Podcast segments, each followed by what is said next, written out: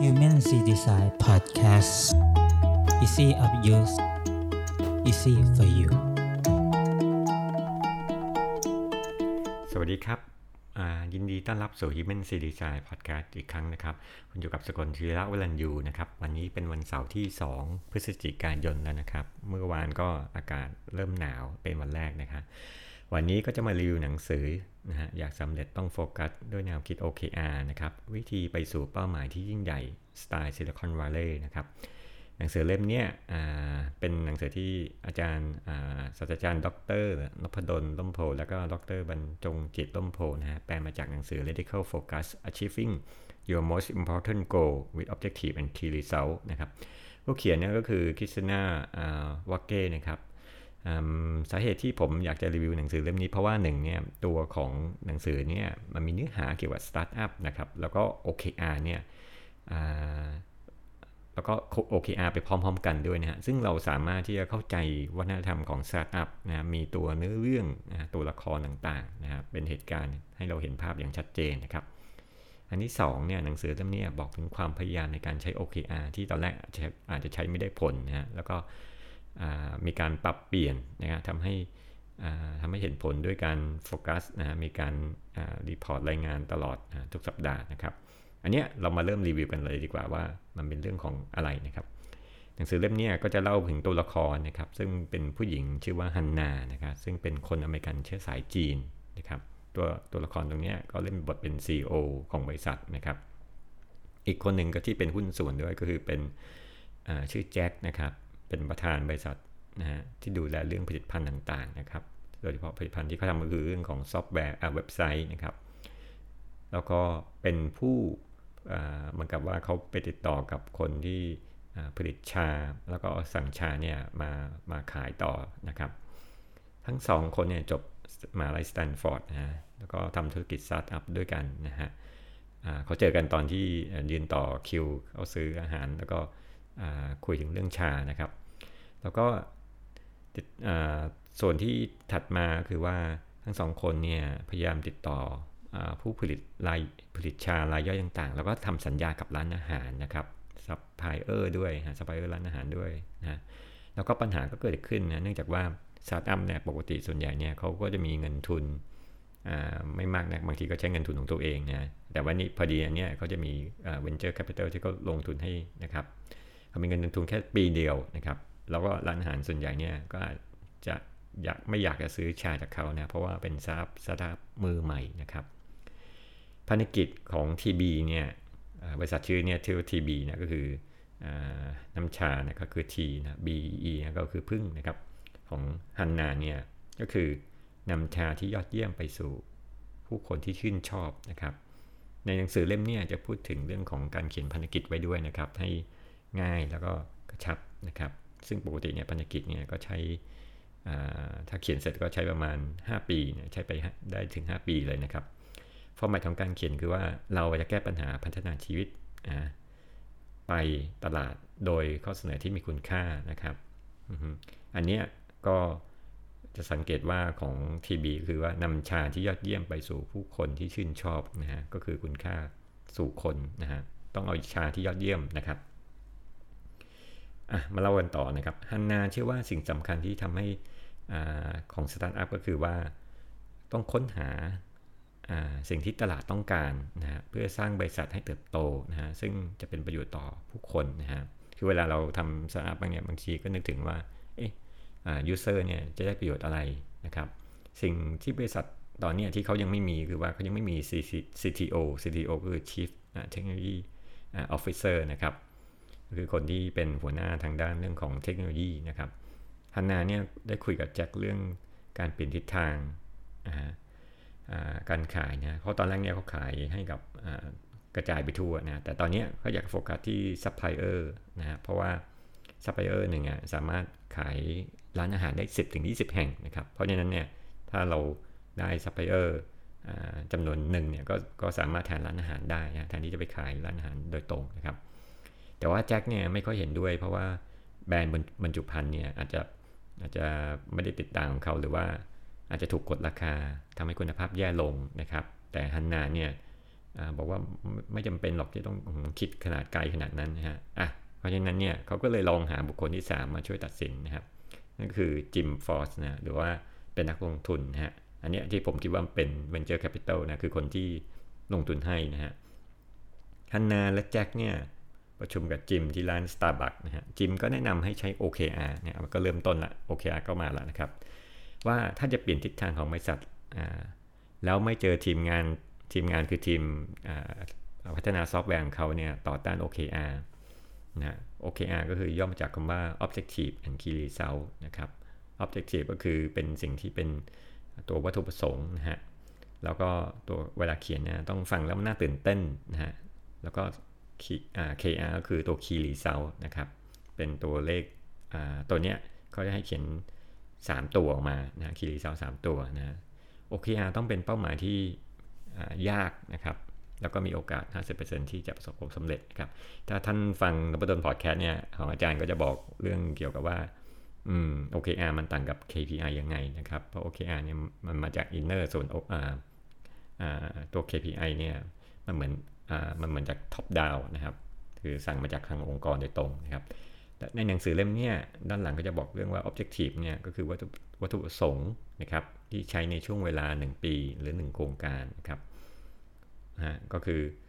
ตัวอย่างของวัตถุประสงค์ที่ดีนะฮะอย่างเช่น เป็นตัวผลิตภัณฑ์ชิ้นแรกที่ยอดเยี่ยมนะครับ แต่ถ้าเขียนแบบยอดขายเพิ่ม 30%เพราะวัตถุประสงค์เป็นเป็นเป็น30%เนี่ยก็ จะไม่ใช่วัตถุประสงค์ละมันก็จะเป็นผลลัพธ์นะครับ ส่วน KR ก็คือผลลัพธ์หลักนะเช่น อัตราการเติบโต การมีส่วนร่วมของลูกค้ารายได้นะครับ เช่น 40%ของลูกค้ากลับมาเป็น 2 เท่าภายใน 1 สัปดาห์นะครับ หรือผู้สนใจจำนวน 15%เปลี่ยนมาเป็นลูกค้านะครับ ในเรื่องนี้เนี่ยฮันนาสร้าง OKR ไว้ 2 ชุด จริง ๆ มากกว่า2นะครับไม่มีหลายชุดมากนะฮะก็คือซัพพลายเออร์ร้านอาหารจะเห็นคุณค่าของ TC อ่า T อ่า TB นะฮะในฐานะที่เป็นผู้จัดหาชาที่มีคุณภาพนะครับอันนี้เนี่ยจะเห็นได้ว่าฮันนาต้องการเน้นคุณภาพเพราะกลัวเรื่องของการกดราคานะครับ แล้วก็ KR ที่ 1 ก็คือการสั่งซื้อซ้ำ70%นะฮะ KR ที่ 2 มีการสั่งซื้อซ้ำ70%นะ KR ที่ 3 รายได้ สองแสนห้าหมื่นดอลลาร์นะฮะก็อันนี้คือเป็นที่ฮันนาเขียนนะในชุดหนึ่งนะครับ OKR ชุดที่ 2 ก็คือสร้างช่องทางที่ดีที่สุดสำหรับใช้ซัพพลายเออร์ร้านอาหารนะฮะใช้ส่งคำสั่งซื้อนะฮะอันนี้คาดเดาว่าเป็น KR ของแจ็คเพราะว่าต้องไปดีไซน์ตัวเว็บไซต์นะครับ KR ที่ 1 ก็คือ 80%ของการสั่งซื้อชาเนี่ย ต้องทำผ่านการผ่านออนไลน์นะครับ KR ที่ 2 คะแนนความพึงพอใจเนี่ย8ถึง10 8ใน10%นะครับ8ใน10นะครับโทษทีไม่ได้8ใน10%ครับ KR ที่ 3 ลดจำนวนครั้งในการติดต่อทางโทรศัพท์ 50%นะครับกลับมาเรื่องของฮันนาต่อว่าอพอฮันนาเนี่ยสร้าง OKR 2 ชุดเนี่ยก็สร้างอีกให้กับทีมขายอีกนะทีมขายก็ เช่น สร้างทีมขายที่มีประสิทธิภาพนะฮะและสร้างวิธีการให้บริการลูกค้านะฮะโอ้โหเยอะมากเลยครับโอเคอะนะครับฮันนาก็เป็นคนที่มีความพยายามมากๆเขาก็เธอก็จัดงานชิมชาเพื่อหาลูกค้านะฮะแจ็คก็เลยต้องไปช่วยจัดเรื่องนี้ด้วยนะฮะทำให้ระบบส่งของซัพพลายเออร์เนี่ยบางครั้งก็ผิดพลาดนะทำให้ฮันนาเสียลูกค้านะฮะฮันนาเลย ก็เลยมีปัญหาในช่วงแรกๆนะครับฮันนาเนี่ยมี dev นะหรือว่า developer ชื่อว่า e l i c นะซึ่งเป็นตัวร้ายในเรื่องนะฮะเพราะว่าฮันนาเนี่ยตัวอีลิกอีลิกคนเนี้ยเขาอิจฉานิดนึงเขาก็ไปไปแก้ระบบนะครับฮันนาได้ปรึกษาจิมอีกรอบหนึ่งนะฮะจิมบอกว่าให้ฮันนาเนี่ยควบคุมเป้าเป้าหมายตามหน้าที่ของ CEO ว่าฮันนาคุณจะทำอะไรนะฮะ เราบอกเป้าหมายกับทีมงานยังไงนะครับฮันนาได้ฟังข่าวร้ายอีกอันหนึ่งเมื่อแจ็คแกล้งทำโปรแกรมผิดพลาดนะฮะฮันนามองที่เป้าแล้วก็ดูว่าเออไม่ถึงแง่เลยนะครับท้ายสุดจิมก็เรียกพระเอกอีกคนหนึ่งชื่อว่าลาฟาเอลนะฮะซึ่งเป็น CTO นะครับ Chief Technology Officer นะครับลาฟาเอลเนี่ยเราเพิ่งเรามาจากบริษัทเกมนะครับ หน้าตาเขาเนี่ยก็ได้ดูในภาพดูในหนังสือเนี่ยก็ใส่แว่นดำแล้วก็มีเขาดูกวนๆพอสมควรนะครับลาฟาเอลถามว่าฮันนาเนี่ยตั้ง OKR อยู่กี่ตัวนะครับฮันนาก็บอกว่าประมาณ5ตัวลาฟาเอลบอกว่า แล้วคุณเข้าใจ OKR หรือทั้งหมดหรือเปล่า แล้วก็ลูกน้องคุณเนี่ยจำมันได้หมดหรือเปล่านะอันนี้เป็นสิ่งที่สำคัญพอสมควรนะถ้าตั้งเยอะมันก็อาจจะทุกคนจำไม่ไหวนะครับ ลาฟาเอลเนี่ยก็เลยเอากระดาษเช็ดปากมาหนึ่งแผ่นวันนี้จินตนาการได้ดีมาก เอากระดาษมาแล้วก็พับเป็นสี่ส่วนนะครับ แล้วก็เขียน O และ KR นะไว้บนมุมขวาสุดนะเช่น หาลูกค้า5ถึง5ใน 10นะหมายถึงว่าความเชื่อมั่นในการหาลูกค้า 5 เต็ม 10นะครับแสดงว่ามีโอกาส 50-50นะครับที่จะสำเร็จซึ่งโดยปกติเนี่ยการตั้งเป้าหมายที่ยากไปอย่างเช่น เราตั้งเป็น 10 ใน 10นะแสดงว่าโอกาสสำเร็จเนี่ยหนึ่งร้อยเปอร์เซ็นต์ก็แสดงว่าเป้าหมายนั้นมันง่ายไปนะครับ แต่ว่าถ้าตั้งเป็น 1 ใน 10 นะครับ ก็แสดงว่ามันยากเกินไปนะครับ เพราะฉะนั้นเลยตั้ง5ใน 10 นะครับ ส่วนทางด้านขวามือของของตัวสี่เหลี่ยมนะครับ ก็เป็นตัววัดด้านสุขภาพนะ ซึ่งเป็นเรื่องหลักที่ต้องติดตามดูไปเรื่อยๆนะครับ แล้วก็เป็นสิ่งที่อยากจะรักษาไว้นะ เช่น เป็นสิ่งที่เรื่องของความพึงพอใจของลูกค้ากำลังใจของทีมงานนะครับถ้าไม่รักษาเนี่ยโปรเจกต์อาจจะไม่จบก็ได้นะครับ ส่วนมุมซ้ายบนก็คือกิจกรรมในสัปดาห์นี้นะฮะจะมีกิจกรรมที่สำคัญ 3 กิจกรรมด้วยกันนะฮะแล้วก็กิจกรรมที่สำคัญลงมา 2 กิจกรรมนะครับ กิจกรรมเหล่านี้ต้องตอบวัตถุประสงค์นะครับ ส่วนช่องสุดท้ายเนี่ยเป็นงานภายใน 4 สัปดาห์ถัดไปนะหรือภาพใหญ่เนี่ยคือสิ่งที่จะเกิดขึ้นในเดือนถัดไปนะครับทุกฝ่ายเนี่ย หรือไฟอื่นเนี่ยจะต้องเตรียมตัวให้พร้อมเสมอนะครับ ก็คือมี 4 ช่องด้วยกันนะครับ ก็คือมีทางขวามือก็คือเป็น OKR นะข้างล่างก็เรื่องของสุขเรื่องสุขภาพนะครับ ทางซ้ายบนนะครับนะครับ ก็จะเป็นเรื่องเกี่ยวกับกิจกรรมในสัปดาห์นะครับ แล้วก็ซ้ายล่างนะครับก็คืออกิจกรรมนะครับงานเออททีเป็นงานในสีสัปดาห์ถัดไปนะครับ หลังจากที่ลาฟาเอล มาเนี่ยฮันนาก็ไล่ไล่อีลิกออกนะครับ เพราะว่าที่ไปเขียนโปรแกรมสกัดดาวรุ่งนะครับ แล้วก็ฮันนาก็ได้อัปเดตกับทีมงานรายสัปดาห์นะหลังจากนั้นนะครับ แล้วก็หนึ่งเดือนถัดมาเนี่ยเป็นวันศุกร์ที่ทีมงานวิศวกรเนี่ยก็ก็จะมาโชว์ผลงานนะจริงๆแล้วเนี่ยเรื่องนี้ก็จบด้วยแฮปปี้เอนดิ้งนะครับฮันนาได้เซ็นสัญญากับบริษัทใหม่นะหลังจากจบ แล้วก็ไตรมาสนะแล้วก็ 6 เดือนถัดมานะครับ ก็อันนี้ก็คือในหนังสือพยายามแสดงว่าเออมันมีการเช็คทุกไตรมาสแล้วก็ 6 เดือนนะครับ ส่วนหลังของเล่มหนังสือเนี่ยเป็นข้อแนะนำในการใช้ OKR นะครับ เช่นข้อที่1นะฮะบริษัทกำหนด OKR ให้เป็นภาพใหญ่ก่อนนะฮะแล้วก็ทีมงานกำหนด OKR ให้สอดคล้องกันนี่คือเป็นเรื่องของการ alignment นะครับ OKR ก็คือเป็น บริษัทต้องกำหนดภาพใหญ่เพื่อจะให้คนเนี่ยรู้ว่าฝ่ายอื่นเนี่ยสามารถกำหนดตามนะครับ อันที่2นะเอา OKR ใส่ในหัวข้อการประชุมรายสัปดาห์แล้วพูดคุยแลกเปลี่ยนว่าจะเพิ่มขึ้นว่ามันเพิ่มขึ้นหรือลดลงยังไงนะครับ อันนี้ก็คือก็คือการติดตามหรือ monitoring นะครับนะครับ อันที่ 3 ห้ามเปลี่ยน OKR ระหว่างไตรมาสนะถ้ามีผิดก็ต้องเรียนรู้จากมันนะแล้วตั้งใหม่นะครับ เพราะว่าถ้าเราเปลี่ยนเนี่ย คนอาจจะไม่เชื่อถือแล้ว เอ๊ะทำไมเราเปลี่ยน OKR บ่อยเหลือเกินนะครับ อันที่ 4 OKR ถูกผลักดัน ให้ทำเกินกว่าสิ่งที่คุณรู้และทำได้นะครับอันนี้จริงครับ เช่นตอนนี้เออผมตั้งเป้าหมายว่าเออจะไปฟิตเนสนะไปเพิ่มกล้ามเนื้อหน่อยนะครับ เทรนเนอร์เนี่ยเขาก็จะมาวัดน้ำหนักนะครับแล้วกล้ามเนื้อทุก ๆ 2 สัปดาห์เนี่ยตอนแรกเราผมก็ไปวัดเอ๊ะทำไม อืมเราก็ผอมไปนะแต่ว่าเราจะเพิ่มน้ำหนักขึ้นได้ยังไง เพิ่มน้ำหนักโดยที่ไม่ไม่เพิ่มไขมันนะครับ แล้วก็ไปเพิ่มกล้ามเนื้อแทนเนี่ยก็จะมีการวัดนะพอวัดอีกครั้งที่2เนี่ยทำให้เราเกิดกำลังใจเออเรามีกล้ามเนื้อขึ้นนะนะฮะอันนี้ก็เป็นข้อดีของการวัดนะฮะมีคนมาช่วยวัดนะฮะแต่ว่าในการทำ OKR จริงๆอะเราต้องวัดด้วยตนเองนะครับไม่มีไม่มีเทรนเนอร์มาวัดให้นะครับ อันที่5นะครับ OKR ของทีมผลิตภัณฑ์ต้องมาก่อนนะครับ OKR ของฝ่ายนะครับหมายความว่าปกติเนี่ยทีมผลิตภัณฑ์เนี่ยก็จะประกอบด้วยทั้งวิศวกรนักออกแบบฝ่ายการตลาด ถ้าเราเอา OKR ของยกตัวอย่างเช่นเอาของฝ่ายการตลาดมามาตั้งขึ้นมาแล้วว่า OKR ของฝ่ายผลิตภัณฑ์ทั้งทีมผลิตภัณฑ์เนี่ยอยู่เป็นอันดับ2เนี่ยทุกคนก็จะทำของตัวเองนะครับ อันนี้ก็จะเกิดปัญหาขึ้นนะฮะเพราะฉะนั้นเนี่ยต้องพยายามเอา OKR ของของทีมผลิตภัณฑ์ขึ้นมาก่อนนะครับ อันที่ 6 OKR สามารถใช้ร่วมกับเทคนิค scrum นะตัวนี้ก็คือบางทีเราก็ใช้ควบคู่กับการติดตามงาน scrum ก็คือเป็นเทคนิคที่ใช้ในซอฟต์แวร์ development นะครับก็คือเขาจะตั้งเป็นสิ่งที่จะทำนะทำเสร็จทำเสร็จแล้วหรือยังอะไรเงี้ยเขาจะไล่ไล่ไปเรื่อยๆ เราโพอเขียนกิจกรรมแล้วก็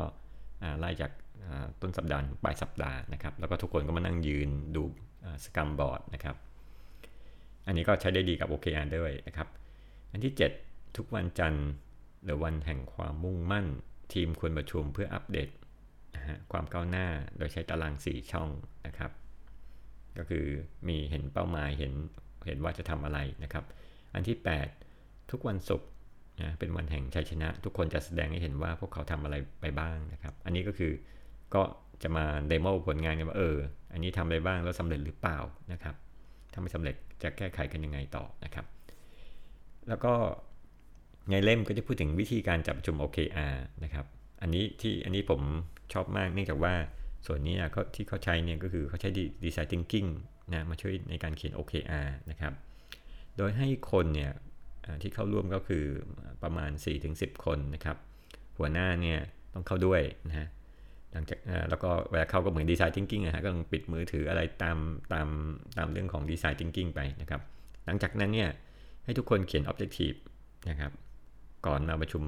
ไม่เกิน 1 วัน Objective ก็คือ Objective อาจจะเป็น Objective ของบริษัทนะครับ แล้วเขียนบนโพสต์นะแล้วปะบนผนังนะฮะแล้วก็ให้แลกเปลี่ยนความคิดเห็นกันฮะสามารถโต้เถียงและต่อสู้กันเออ Objective นี้ถูกหรือเปล่านะครับ หลังจากนั้นเนี่ยให้ทุกคน เขียน KR นะครับ ซึ่งถ้า KR ที่มันคล้ายกันเนี่ย ก็จะจับกลุ่มกรุ๊ปปิ้งเดียวกัน เหมือนกับทำ affinity diagram นี่แหละครับ สุดท้ายให้เลือกหมายความ affinity หมายความว่าจับกลุ่มใกล้ๆ p o เ s ที่มันมีความเนี้ยดีเซลคล้ายๆกันนะครับ KR เนี่ย สุดท้ายให้เลือก KR 3 ตัวออกจากทั้งจากทั้งหมดนะครับ ก็อาจจะต้องตัดบางตัวออกนะครับ แล้วก็ตัวเลขของ KR เนี่ยไม่ต้องชัดเจน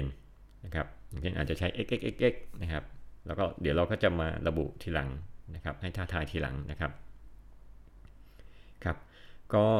อันนี้ก็เป็นคร่าวๆของอตัวของ OKR นะครับจริงๆ เนี่ยผมสังเกตว่าตัวของ radical focus เนี่ยแตกต่างจากไออีกเล่มหนึ่งหนังสือ Measure What Matter ของ John Doe ก็คือ เรื่องราวของ การเขียนนะฮะคือการเขียนต่างต่างกันตรงเรื่องของตารางสีช่องนะครับที่ที่ต้องดูเรื่องของสุขภาพของอของทีมงานหรือว่าของลูกค้าด้วยนะครับ กับการมองอนาคตนะครับ แล้วก็อันนี้ก็ขอชื่นชมอาจารย์นพดลอีกครั้งด้วยครับ ที่แปลหนังสือเล่มนี้นะฮะผมว่าหนังสือเล่มนี้เนี่ยตอนที่อาจารย์แปลเนี่ยมันมีประโยชน์ต่อวงการสตาร์ทอัพของเมืองไทยนะฮะแล้วก็องค์กรอื่นที่ทำงานกับ ที่การที่ทำงานเป็นกันเป็นทีมนะครับ